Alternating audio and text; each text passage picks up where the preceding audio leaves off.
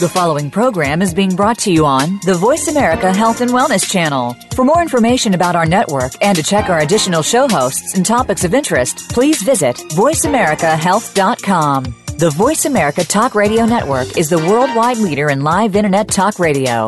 Visit VoiceAmerica.com. The views and ideas expressed on the following program are strictly those of the host or guests and do not necessarily reflect the views and ideas held by the Voice America Talk Radio Network, its staff, and management.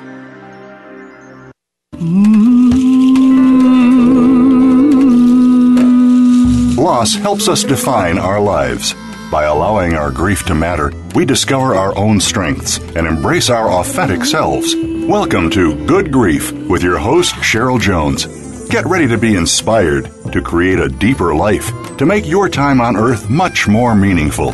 Now, here is Cheryl Jones.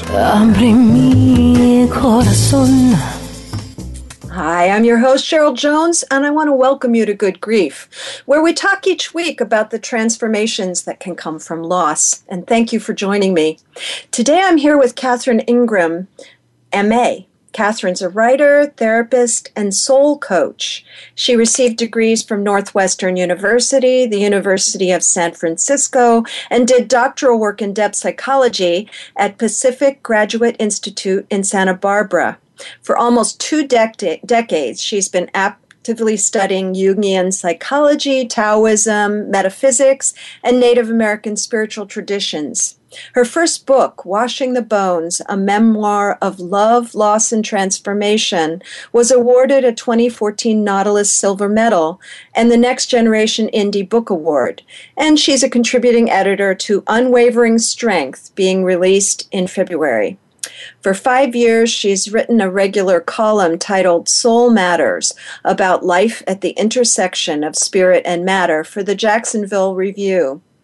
She lives with her family in the beautiful wine country of Southern Oregon, and you can find out more at www.catherineingram.com. Welcome, Catherine. Thank you so much, Cheryl. I'm so happy to be here with you.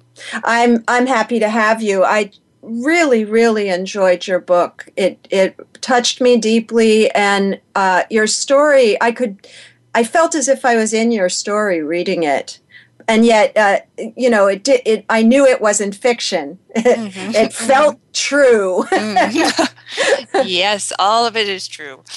Yeah. yeah. Did Did you um, always write a lot? Well, Cheryl, I, I think the answer is yes, I always did, um, but not formally. I didn't consider myself a writer.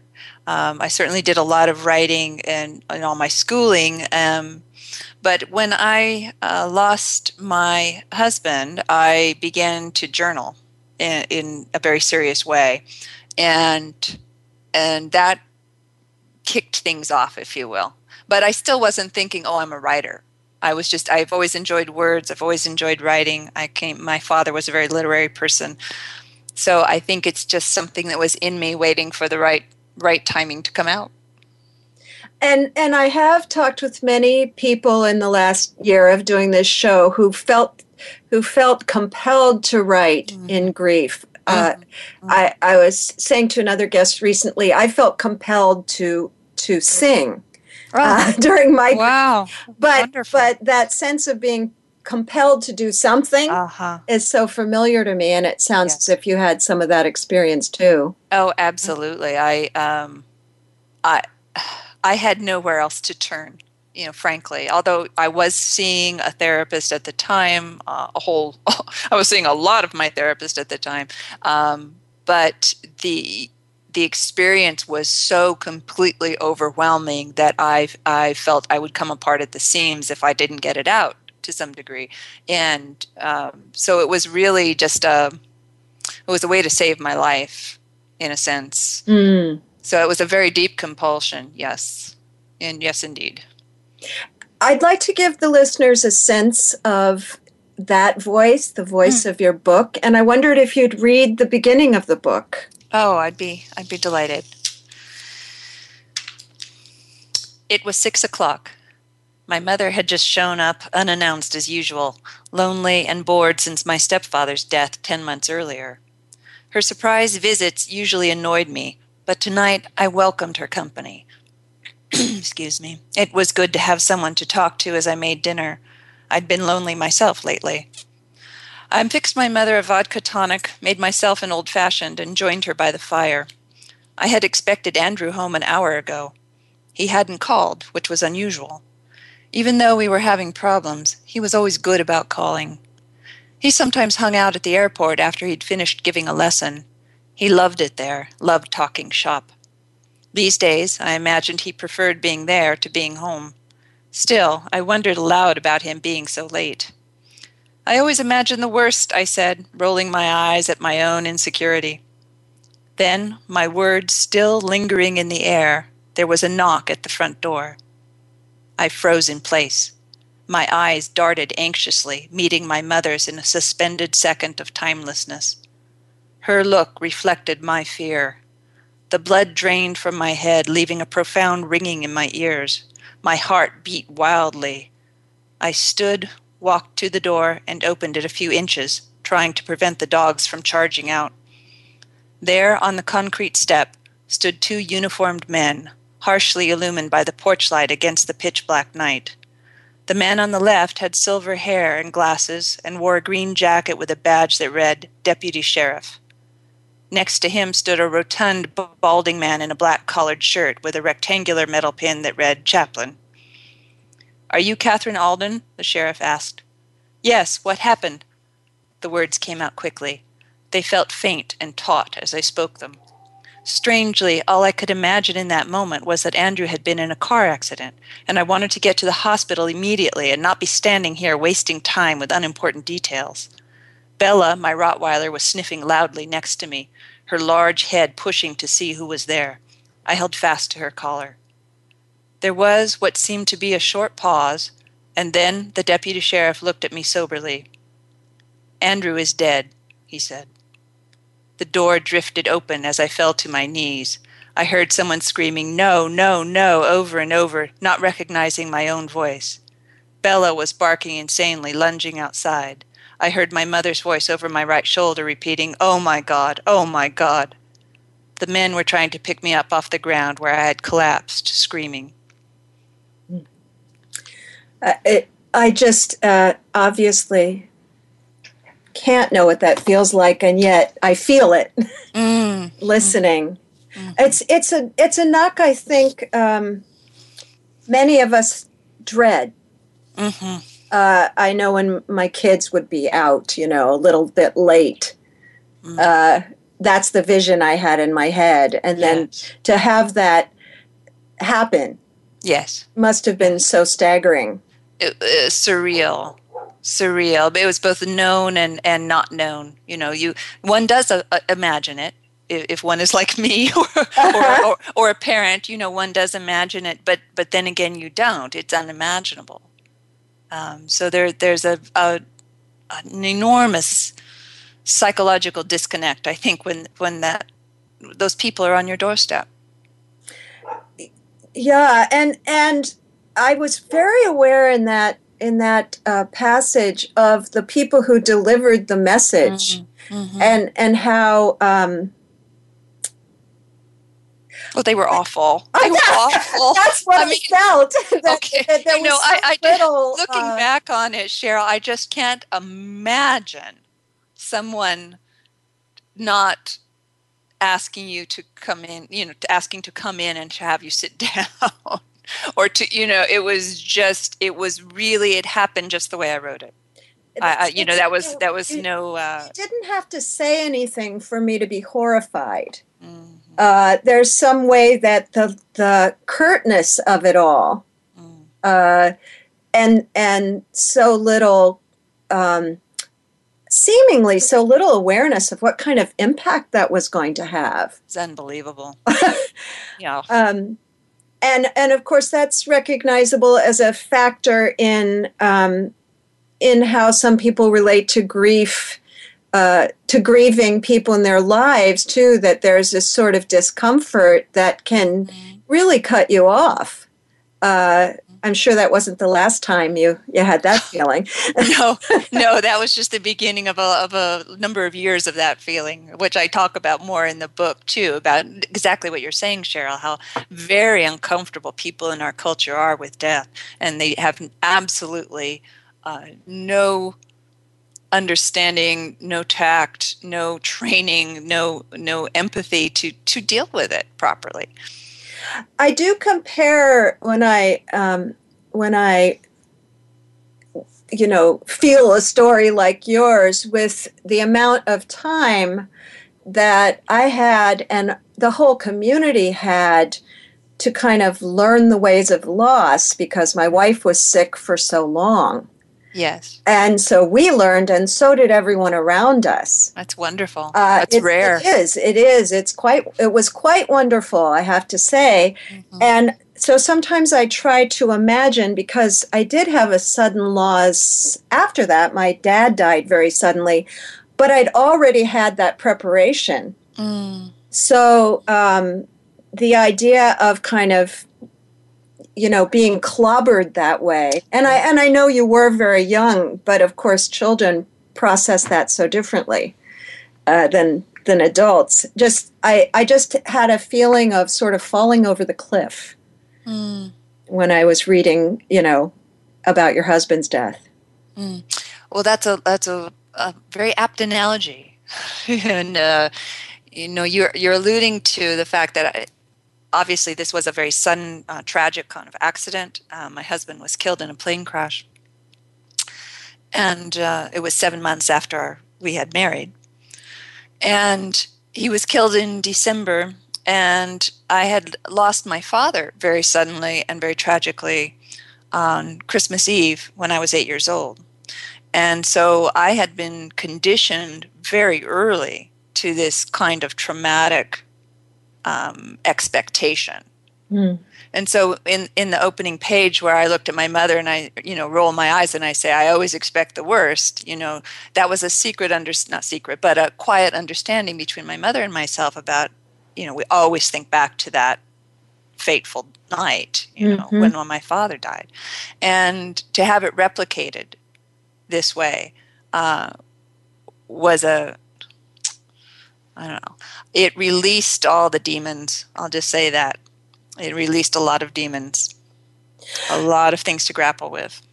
Well, also, I think there is a tendency at the start to take loss personally. Oh, yes. Oh, uh, what is it about me or what did I do wrong? Absolutely. oh, yes. And in a way you had sort of a of a um, a coat uh, a coat hanger to hang your hat on. you know, yes, um, I mean, I had a hook for that. A for hook sure. for that, mm-hmm. exactly. Mm-hmm. And um, I, I had the feeling it must have taken you quite a while to kind of work your way out of that.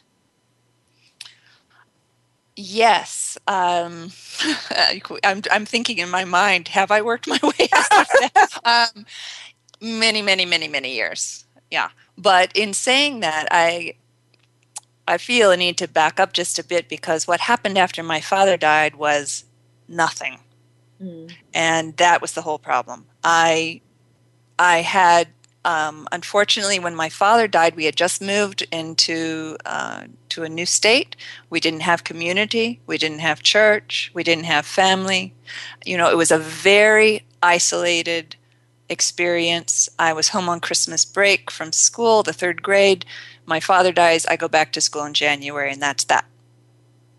You know, there's no church, there's no service, there's no counseling, there's no, my mother's not talking to me about how I'm feeling, there's just, there's none of that. Mm-hmm. And so I, I went into uh, a pretty cold little cocoon for a good couple of decades. And I would say that I begin to it began to creep out around the edges, the way unresolved things do, um, you know, with symptoms and depressions and this and that. But I never linked them to my father's death um, until my husband was killed, and uh, that, as I say, broke open the door, and all the little demons came out um, because I was in unmitigated grief and I didn't realize in the immediacy of being widowed that that grief also related to my father. But over the course of time, I did. I did come to see that there was so much that needed to be grieved and explored. And, you know, my title, Washing the Bones, is really about that. It's about um, a Greek tradition um, that a year after someone dies in a Greek village, the, the female relatives go and unearth, disinter the, the body, which is just bones at that point. Mm-hmm. And they have a ritual washing of the bones mm. and a cleaning and a weeping, and then the bones are put in an ossuary. So it, it's a very ritualized experience of going over and over and thinking about and feeling and, and organizing your your your heart and your psyche and your your whole life around who you are now and what what is all this about and what do I think about it and what does it mean and how do I live now. So it's it's a long process, a long process. And for me, the long process was writing and a lot of therapy and a lot of soul searching and a lot of, as you say, I took it completely personally. You know, I uh, I was mad as hell. Mm-hmm. Mm-hmm. Uh, you and I felt like I was the only only bean in the soup, as my brother likes to say. I was the I felt like you know I was the only one who had ever felt anything like this because that you know that is the feeling. That is the feeling. It's it's such a, an yes. enormous life altering event that like birth, that you feel like it's the first time you've ever given birth. You know that, that you're the only woman that's ever done this. Um, the death felt that way to me too. Like, but in the course of my mourning and my writing, I began to get a perspective on it, which was well, hugely helpful. I find that interesting because, uh, you know, you start out, uh, you and many other people start out in that place of no one's ever felt this this thing, you know, all of those personalizing ways of looking at it, and yet it seems to me that grief does uh, uh grief that we engage with does re- lead to a sort of understanding that a lot of people have felt that way. Everyone. Uh, yeah, there's sort of that natural. Um, yeah. Natural growth in that sense that a lot of people do experience, and that connects us in the end. Absolutely. Yeah. Absolutely. The most personal is the most universal. Mm-hmm. It's, it's an odd um, psychological truth that the more personal you can get with something, the more universal it is, and vice versa. So yeah, I think it's um, for me. It was the discovery of the actual the process of grief and mourning is what brings us into that connection with others. You know, because I had never grieved my father's death, and that was all held inside me. And what happened is the energy just closes in around you. You just build up the walls, and you're not even conscious of it but you mm-hmm. build up the defenses and the walls to protect yourself from the pain to protect yourself from feeling the grief because it is it's horrible it's dreadful it's dreadful it's painful you know and as human beings we don't like to feel pain we're pain avoidant creatures and in our culture we're grief avoidant people which i think uh, uh, at least in my mind is is so deeply connected because if you can't allow pain, you can't really allow grief.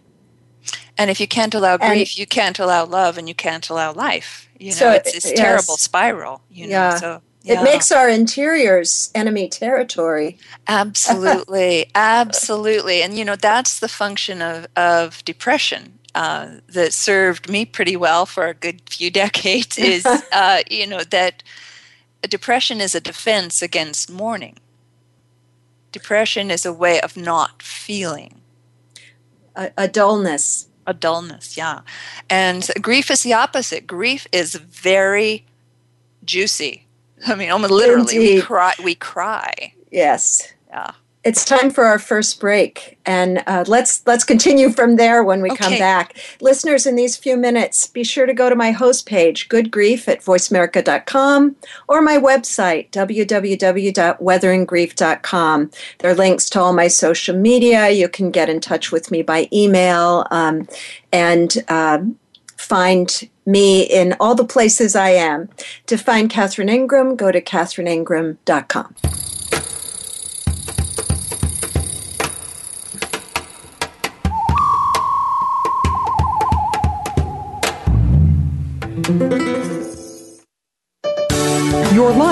your health, your network.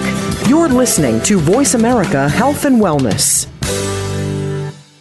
If you think you've seen online TV before, let us surprise you. VoiceAmerica.tv is online now. The leader in live internet talk radio has done it again. Multiple channels, a state of the art viewing experience, live and on demand programs streaming 24 hours a day. It's exactly what you want, when you want it. VoiceAmerica.tv. From health and wellness to business, sports, and everything in between. Discover our new world. Visit VoiceAmerica.tv now and experience the future of online television. VoiceAmerica.tv.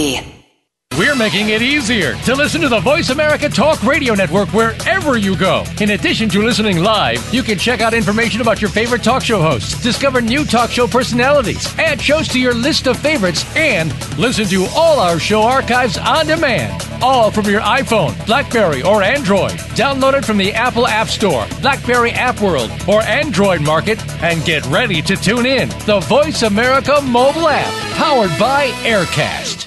Follow the Voice America Talk Radio Network on Twitter. We're at Voice America TRN. You'll get the latest fix on what's happening with our shows, this week's featured guests, and general happenings that you should know about at the Voice America Talk Radio Network. Now you don't have to miss anything when you're away from your home or office. Just go to twitter.com forward slash Voice America TRN or follow along with us at Voice America TRN, the Voice America Talk Radio Network Network. We're on the cutting edge of social media. Can you keep up?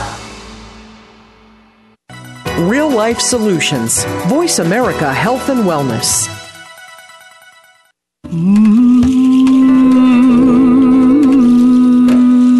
You are listening to Good Grief with Cheryl Jones. To reach Cheryl or her guest today, please call 1 866 472 5792. That's 1 866 472 5792. You may also send an email to Cheryl Jones at weatheringgrief.com. Now, back to Good Grief.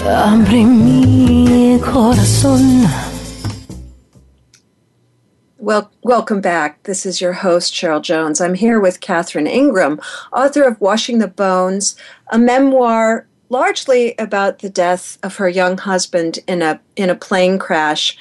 Um, one thing that I really appreciated about the book is that uh, you didn't romanticize him. Mm-hmm. Or your experience with him. Mm-hmm. It was sort of all present and I wondered if it was painful to expose that. It was hmm. very, very um, moving to me as a reader because, of course, loss finds us in the midst of whatever we're in the midst of. Yes. Uh, yes. You know, uh, good, bad, and indifferent. Um, but I wondered how it was for you to, um, you know, share that in a mm-hmm. public way. Mm-hmm. Um, I'm I'm asked that frequently, or I'm, I'm told frequently, uh, "You're so brave." You know, when uh, the first thing people say after they read my book, if they meet me, is "You're so brave," and I'm I appreciate what they're saying, and I also find it. Um, it's hard for it to find a landing place in me. I don't feel brave. I think that's just my nature. I'm very much a truth speaker. Um, I believe that the truth does set us free, and um, that most of what we suffer in life is due to the fact that we're having difficulty being truthful with ourselves and truthful with those around us.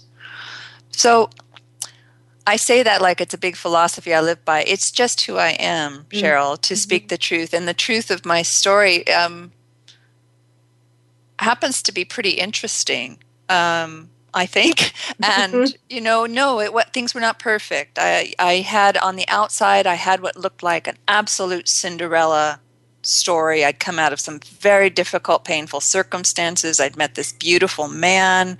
He was intelligent, he was wealthy, he was kind, he was talented, he was pilot, and you know, it was just this world of just, oh my goodness, I'm just I've I've I've hit the mother lode.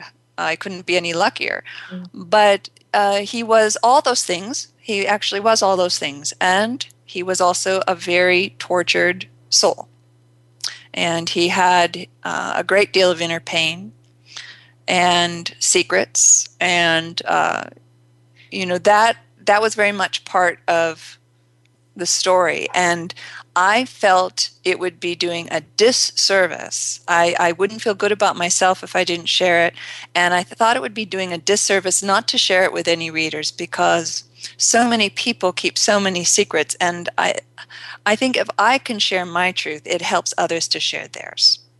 And if I can share my grief, it helps others to share theirs. And that's very important because that makes us into real human beings. That makes us into very empathic, interesting, grounded human beings that and we can relate to one another.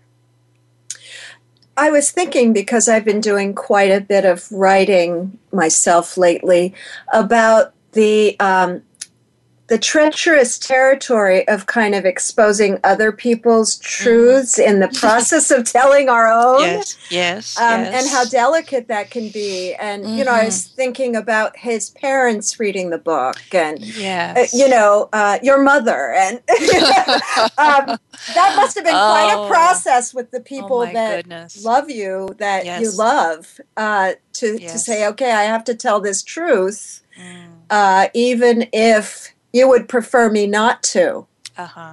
How was that with the people around you?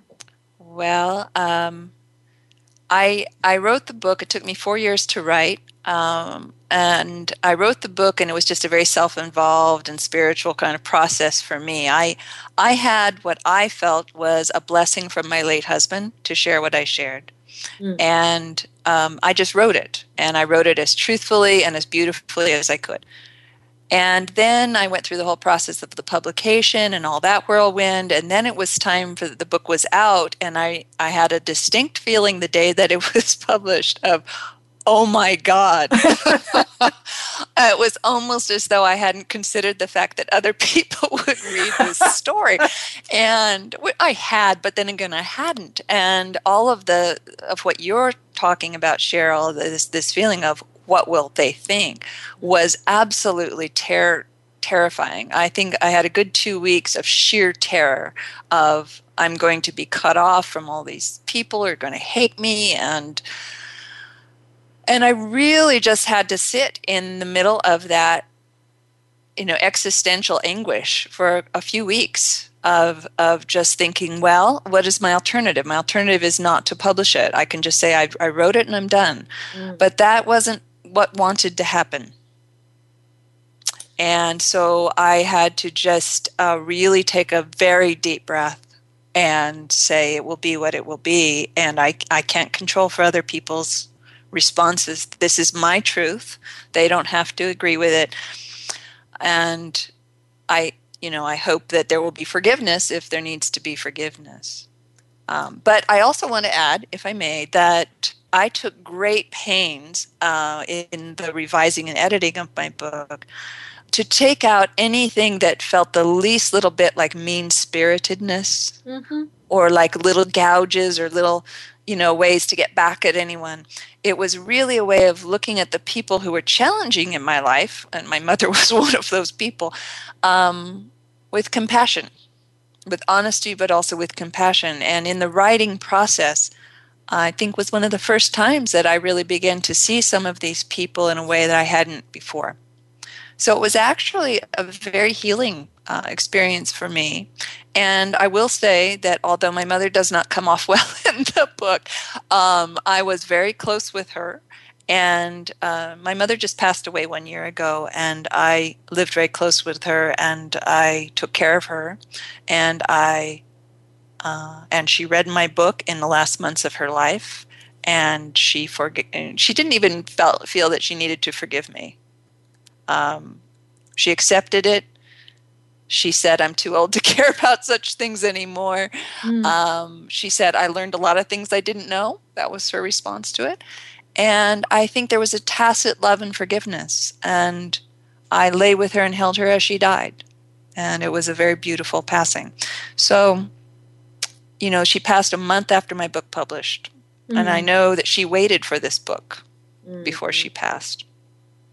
Well, there was also, and this would would catch my attention because, of course, I work very much with uh, one one aspect of my work is is um, death and loss in the LGBT community, Mm-hmm. and so of course your husband's struggles around gender identity and what that meant in his life and your life and all that really uh, touched me so profoundly.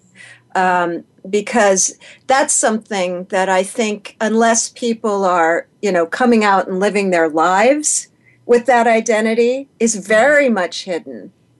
And Uh-huh. um, and so that moved me very much that you talked about that and the and the complication of his not being at peace with whatever was the truth for him and you know how that impacted both of you uh, yes. it seemed such a deep deep part of your story Yes, yeah. He um, he had a lot of gender identity questions and confusion.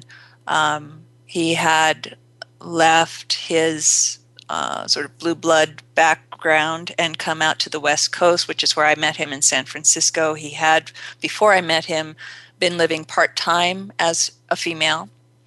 And um, right before I met him, he had um, made a decision that he didn't wish to pursue that any longer. He wanted to just really find comfort and find a way to be comfortable as a man. And uh, that's when I met him. I was just, I had just come out of a really awful, violent divorce, marriage and divorce. And that's when I met him. So it was an interesting time. And um, we were both in a counseling program training. And you know i i didn't have personal qualms about anyone who had gender preferences or bisexuality or homosexual i just i didn't care. Um, i was very clear with him about what i needed and wanted in a relationship which was a very straightforward uh, straight kind of relationship. And he was fine with that. Um, the truth became that he wanted to be fine with that but that he wasn't. So after we were married, we had a lovely, wonderful, you know, courtship and marriage and just absolute idyllic heavenly. And then unbeknownst to me initially i think the feelings returned for him the the discomfort in his body the desire to be a female i think all returned he he wasn't talking with me about it but i was it was showing up in our Mm. relationship. And i kept trying to address it and it was just too difficult for him to address. And um, and quite literally uh, the day after i had broken the ice and confronted him about this you know begging him to talk with me about what was happening he was killed. And that's and that's um, you know what I was talking about earlier on about just we're we're in with a sudden loss. You're in the flow of your living, and I have to say it was clear to me throughout the book how very much the two of you loved each other. mm-hmm. That yes. there was such a deep love oh uh, beyond beyond whether you could kind of figure out how to live with who you were together. Mhm. Uh, that was very clear. What a dilemma! yes But but then to to to kind of suddenly not be able to work that dilemma out together. yes Uh, it felt like such a profound part of what happened. Uh, it yes, I think it was a profound part of his death. Although his death was an accident, you know, on a spiritual level, the death was absolutely an accident. He had a student in the airplane who parachuted to safety. Um, he would never have put anyone at risk. Something happened up there. All that's on the, you know, the the, the material plane, but on the spiritual plane, I think that he just could not live you know as he was he could not live with the torture of where he was mm-hmm. and it was he needed he needed to release it it was too much for him he could not accept himself mm. and much less the culture being very accepting or a wife being very accepting you know so although we talked about everything and i was very in on there was no secret between us when he died it was you know he was freed in his death. And in a sense, I was freed also. You know, and, but, yet, and yet, what I, carried, I carried the secret still. You see, because yes. I couldn't just come out and say, "Well, all this was happening too." I was grieving everything. Yes. I was grieving that his suffering. I was grieving my loss of my marriage. I was grieving my father. I was grieving my own death. You know, and it was just a mess. I think that's a good time to uh, hear another piece from your book, uh, which starts I did not want to face the piercing pain. Ah, yes. I did not want to face the piercing pain, an undeniable awareness that the person who was my life and my future was no longer here. I did not want to do the work that was going to be required to come to terms with this dreadful new reality. But the rest of the world was continuing on, with or without me, and if I were not going to permanently absent myself from this forward impulse, then I had to face it head on. I had to cry and mourn, but I also had to fashion some sort of new life for myself, one that I could not envision, one that I wasn't sure I wanted to envision. I began taking long walks in the historic cemetery up on the hill. I took Bella to roam in the quiet and to place myself in the midst of death since it haunted me anyway. I decided that I might as well look it in the face. I walked slowly, reading the inscriptions on the old stones, most of which dated back to the late 1800s. During one of these walks, I stopped at a particularly old and beautiful plot and carefully studied the dates and names that were slowly fading into the granite. Five of the couple's children had died before they reached the age of six. They lost one child every year, sometimes two, how did that mother, that woman, survive such pain? I wondered. But she did survive, well beyond the deaths of her five children. As I stood reading the names and dates, I slipped into reverie, seeing the women as they stood in this self-same spot, watching them lay their children in the ground. I tried to imagine what went through their hearts and minds. People say that losing a child is the worst loss there is. I doubted this, based on what I was feeling. But of course, I couldn't say for certain, not being a parent. Just looking at the size of the tiny graves made me want to weep. My mother continued to insist that Andrew's death was wrong, that he was too young to die, that it was not his time. Standing there in the graveyard on the hill, watching deer pick their way silently among the headstones, I realized that it was a common thing, this dying young, and I was, in a sense, in good company. I was not alone, although it felt that way. From a more distanced, objective point of view, perhaps even a more spiritual perspective, someone dying young is really no different from someone who is old and infirm dropping off the twig. Less expected, perhaps, and harder to accept. But left to its own devices, death, like birth, comes when it's good and ready. There are no guarantees on our shelf life. We make up dates in our heads. We imagine that a person will live for a certain span of time, but it's all just an imagined number that we turn into a promise in our minds. We convince ourselves that a person ought to live for 80 years. Not so. We just made it up because it's damned hard, and this the understatement of a lifetime, to lose someone you love before you expect to. I did not believe that Andrew's death was wrong or untimely. It apparently was his time, even if the rest of us could not make sense of that. But believing this did not make my process any easier. Understanding that a person's time is up is one thing, mourning that person's departure is another thing altogether. Hmm. Time for a second break on that note listeners out there, don't forget to connect with me at my host page and let me know what you're thinking and feeling. You can also find links to my so- social media there to like, share, retweet, linked, etc. And Catherine Ingram can be found at www.catherineingram.com. Back after the break.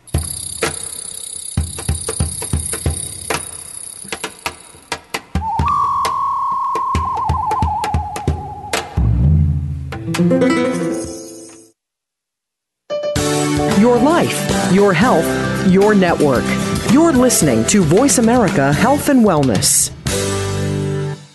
If you think you've seen online TV before, let us surprise you. VoiceAmerica.tv is online now. The leader in live internet talk radio has done it again. Multiple channels, a state of the art viewing experience, live and on demand programs streaming 24 hours a day. It's exactly what you want, when you want it. VoiceAmerica.tv. From health and wellness to business, sports, and everything in between. Discover our new world. Visit VoiceAmerica.tv now and experience the future of online television. VoiceAmerica.tv. We're making it easier to listen to the Voice America Talk Radio Network wherever you go. In addition to listening live, you can check out information about your favorite talk show hosts, discover new talk show personalities, add shows to your list of favorites, and listen to all our show archives on demand. All from your iPhone, Blackberry, or Android. Download it from the Apple App Store, Blackberry App World, or Android Market, and get ready to tune in. The Voice America mobile app, powered by Aircast. Real life solutions. Voice America Health and Wellness.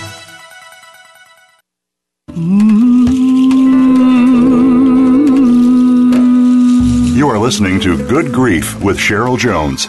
To reach Cheryl or her guest today, please call 1 866 472 5792. That's 1 866 472 5792. You may also send an email to Cheryl Jones at weatheringgrief.com. Now, back to Good Grief. Welcome back to Good Grief. I have Catherine Ingram with me today. Uh, talking about her beautiful book, Washing the Bones. And before the break, uh, you were reading that passage about the cemetery. And um, I have a cemetery, as I was saying on the break, I have a cemetery near me too that I've spent a lot of time walking in, which some people find crazy and other people find right up their alley. But um, to me, the thing about it is, it's such a a calm place. I I don't live in a small town like you. I live in a big city, uh, and there are uh, parks and beautiful land around here. But I would say that's one of the most peaceful places anywhere nearby. Oh, absolutely. I Uh, lived in San Francisco for for a decade more plus, and I I also love photography. So I go to the the cemetery in Oakland and take a lot of photographs, and it's it's a beautiful spot. It's very Oh. spirit. It's a very spiritual place. So you know exactly the place I'm talking I about. do. I love it. Yeah. All the dog walks happen there. Uh huh. Uh, one thing that uh, stayed with me throughout the book is the sense of you defining and then redefining yourself over and over again. I, it, it feels to me as if you were already a seeking person Yes, I think uh, that's true. all along, kind of trying to figure out who you were and Yes. and what was your calling and what was your Mm-hmm. uh, what were you doing here um, yeah. but i thought you captured that ongoingness so well because i i do think sometimes we have the idea we find ourselves and that's who we are then Mm-hmm. But i had the sense in your book of uh, i imagine when the book ended you would still be changing and growing uh, you know a lot. that that wasn't something that was ever going to end for you and i really resonated with that was that accurate or was i uh, kind of reading that in Oh no, I you're spot on. And it, um, if you're speaking literally of the end of where I end the story, um, everything took place after that in terms of my um, personal and spiritual growth. Uh, really came after uh, the period of the book. Although I started, it started certainly. You know, my my grappling with things started in earnest dur- when I was widowed but it's been since and and you're very right i'm i'm a i am a seeker um, and my profession you know i'm i am a therapist i, I work with clients um, you know both here in oregon and also actually internationally um, since we can do that these days with our marvelous technology and um, i i am a spiritual seeker as well and um, you know, it's very important always for me. There were two big pieces that that needed to happen. And the first uh, for me to deal with my losses was the first piece was to actually grieve I was to let myself grieve. Mm. and that's what i work with with clients also because we are so resistant mm. to grief. And you know as we were saying in the very first part of the show grief is aliveness. Yes. You know grief is feeling the flip side of our love it's feeling the the passage of something that's so precious to us in a way that we can no longer interact with it in the way we want. We can't hold them and kiss them and talk with them the way we want to. You know, and there's this my brother said to me when I was widowed, he said, "Well, you know, the the reason you feel so awful is because you loved him so much." And you know, in the book, I said it was cold comfort. Mm-hmm. But of course, he was absolutely right, and he is absolutely right. And grief is part of love. Grief is part of love, and part of the great work I have to do with myself and now I do with clients is to facilitate that process of grieving and to allow it, to accept it, to surrender to it, and to know that you won't be swept away forever. To allow yourself to sink down into it, to feel it, to cry it, even in your resistance, accepting that you can't accept it you know if that's what you need to do is to say well i can't accept it. Well okay i'll accept that i can't accept it. And every day every day every day that you can exorcise this grief is another step into becoming your new embodiment your new self. Because we die when someone we love dies. The we that we have known is gone. Mm-hmm. and we have to re be reborn. And that's a process that you have to regestate, you have to rediscover yourself, and you will be a different sort of person.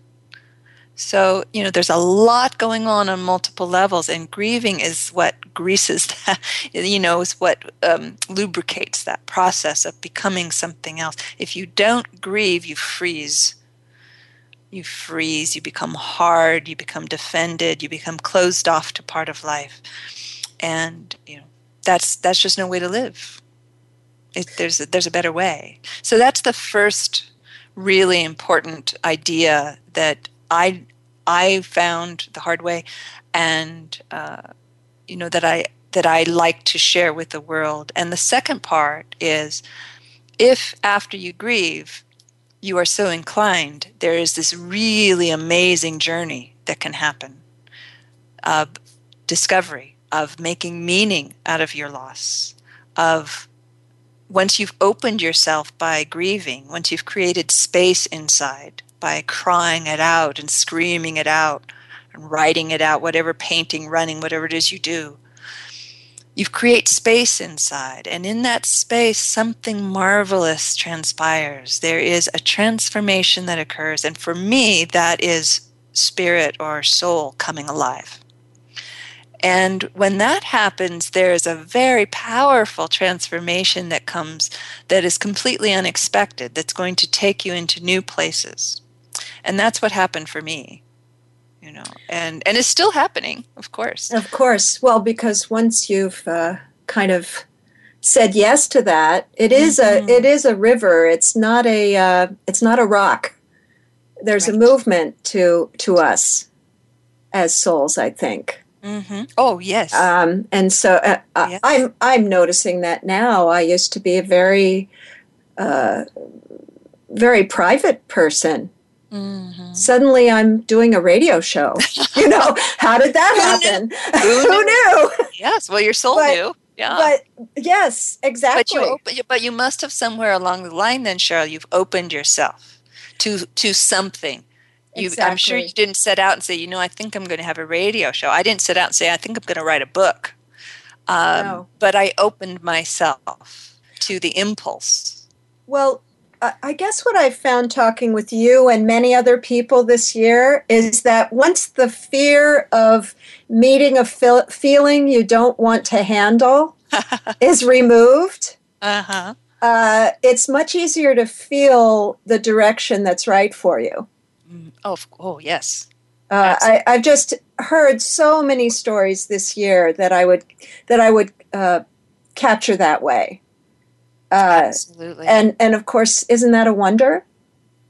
It is a wonder. You know, I, I close in my book with a poem by Rumi. And if I may, I'd like to share just a bit with the listeners. One of my favorite poems. That would be fine. I'm not going to read all of it, um, but he says, This being human is a guest house. Every morning, a new arrival, a joy, a depression, a meanness, some momentary awareness comes as an unexpected visitor. Welcome and attend them all, even if they're a crowd of sorrows who violently sweep your house empty of its furniture. Still, treat each guest honorably. He may be clearing you out for some new delight. I just love that. Oh, I just, I just love, love, that too. And I, I was thinking, uh, I, I was noticing because my mom died recently, and when I was sitting with her body, I mm-hmm. I just went into sobs on her.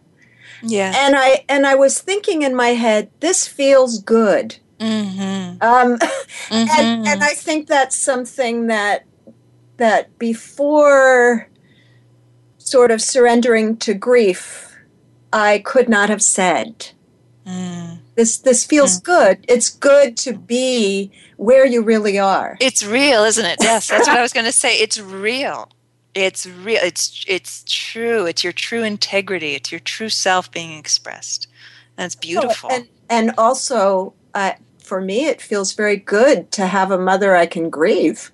Yes. Uh, you know, or anyone that I can that I've I really loved that yes. much. Yes, uh, exactly. It's kind of exactly. a privilege, isn't it? It is a privilege. It's the greatest privilege of life is love. Mm-hmm. And and our grief is an expression of that love. And so, and so, grief is beautiful. Grief is good. I'd like to circle back around to kind of this sense of unfolding uh, meanness who we are and who we become. Mm-hmm. And I, am thinking that the um, the part of your book that that uh, starts Andrew's death pushed me right back into my ungrieved loss. Mm-hmm. Uh, really, really speaks to that. Would you mind sharing that? Certainly, certainly. Andrew's death pushed me right back into my ungrieved loss, his sudden departure mimicking my father's. The blow reopened the primal wound, making it wider and more apparent, exposing what I had hidden away. I had to see what was waiting for me. I needed to unearth the bones and weep. My sadness did not entirely dissipate as I pored over these runes, but my fear did. So too the wrenching, all consuming pain. My father hadn't left me, and neither had Andrew. They had died, and that is a very different thing. They were following the course of their own fateful trajectories. The fact that I was subject to the fallout of their journeys was not accidental, but neither was it personal. Their deaths changed me, affected me in ways both subtle and profound, but so had their lives. Finding this less personal perspective completely altered my experience of loss.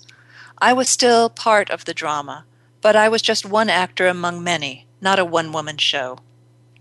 Coming into awareness of the interconnectedness of life and abandoning the idea of coincidence for the more encompassing concept of synchronicity lifted an unseen weight from my heart, shifting me out of fear and victimhood. Not only was I not the next Job, I was, in truth, very fortunate to have had these experiences, as wrenching as they may have been, because traversing that terrible terrain had led me to this moment. I wasn't special, or singled out, or destined for a life of loss. My world was contained within greater worlds, a sort of Russian nesting doll of realities. There was so much more to life than the limited reality of what was immediately apparent. I had no idea what was next, but I was ready to simply allow it to happen. Proof of this shift into a new, more expansive perspective came during a routine doctor's visit in mid November. As I sat in the waiting area filling out paperwork, I came to a section asking about my personal status. I paused and considered my choices single, married, separated, divorced, widowed. I began to smile, and then I laughed out loud. I was all of the above. They didn't have a category for that, but they needed one. This awareness of my new expanded status brought no shame, no sadness or grief. On the contrary, it made me feel wise and strong. I was a survivor. I smiled as I put pen to paper and circled all five words. I was all of the above. I, I love that, and maybe mo- more most particularly because I've I've been uh, challenged by those forms as I still want to circle them all. Uh, and you, you know, know, what? You can. you can. You can for sure. but especially adding in the, you know, before marriage was legal for me. Mm, you know, right, did right. I dare circle married? yes. yes. It was a big question for a while. mm-hmm. Catherine, I've really enjoyed this conversation a lot. Uh, oh, let's you. let's stay in touch, and I really um, hope you'll let me know when things are going on with the book, so I can help you get the word out about them. Well, thank you so much. Such a beautiful book. Oh, I thank you. I've had such a delightful time talking with you and and sharing my story, and I appreciate it. Absolutely, my pleasure for real. and listeners, you can find Catherine Ingram at www.catherineingram.com. Next week, I'll have with me Tom Zuba, whose acclaimed book, Permission to Mourn A New Way to Do Grief, shares the lessons he learned facing the losses of two of his three children and his wife at three separate times. This has been Good Grief with Cheryl Jones. I look forward to being with you again next week for another meaningful conversation.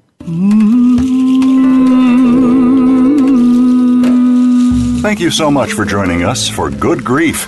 Please come back next Wednesday at 5 p.m. Eastern Time, 2 p.m. Pacific Time for another edition featuring your host, Cheryl Jones, on the Voice America Health and Wellness Channel. Have a meaningful week.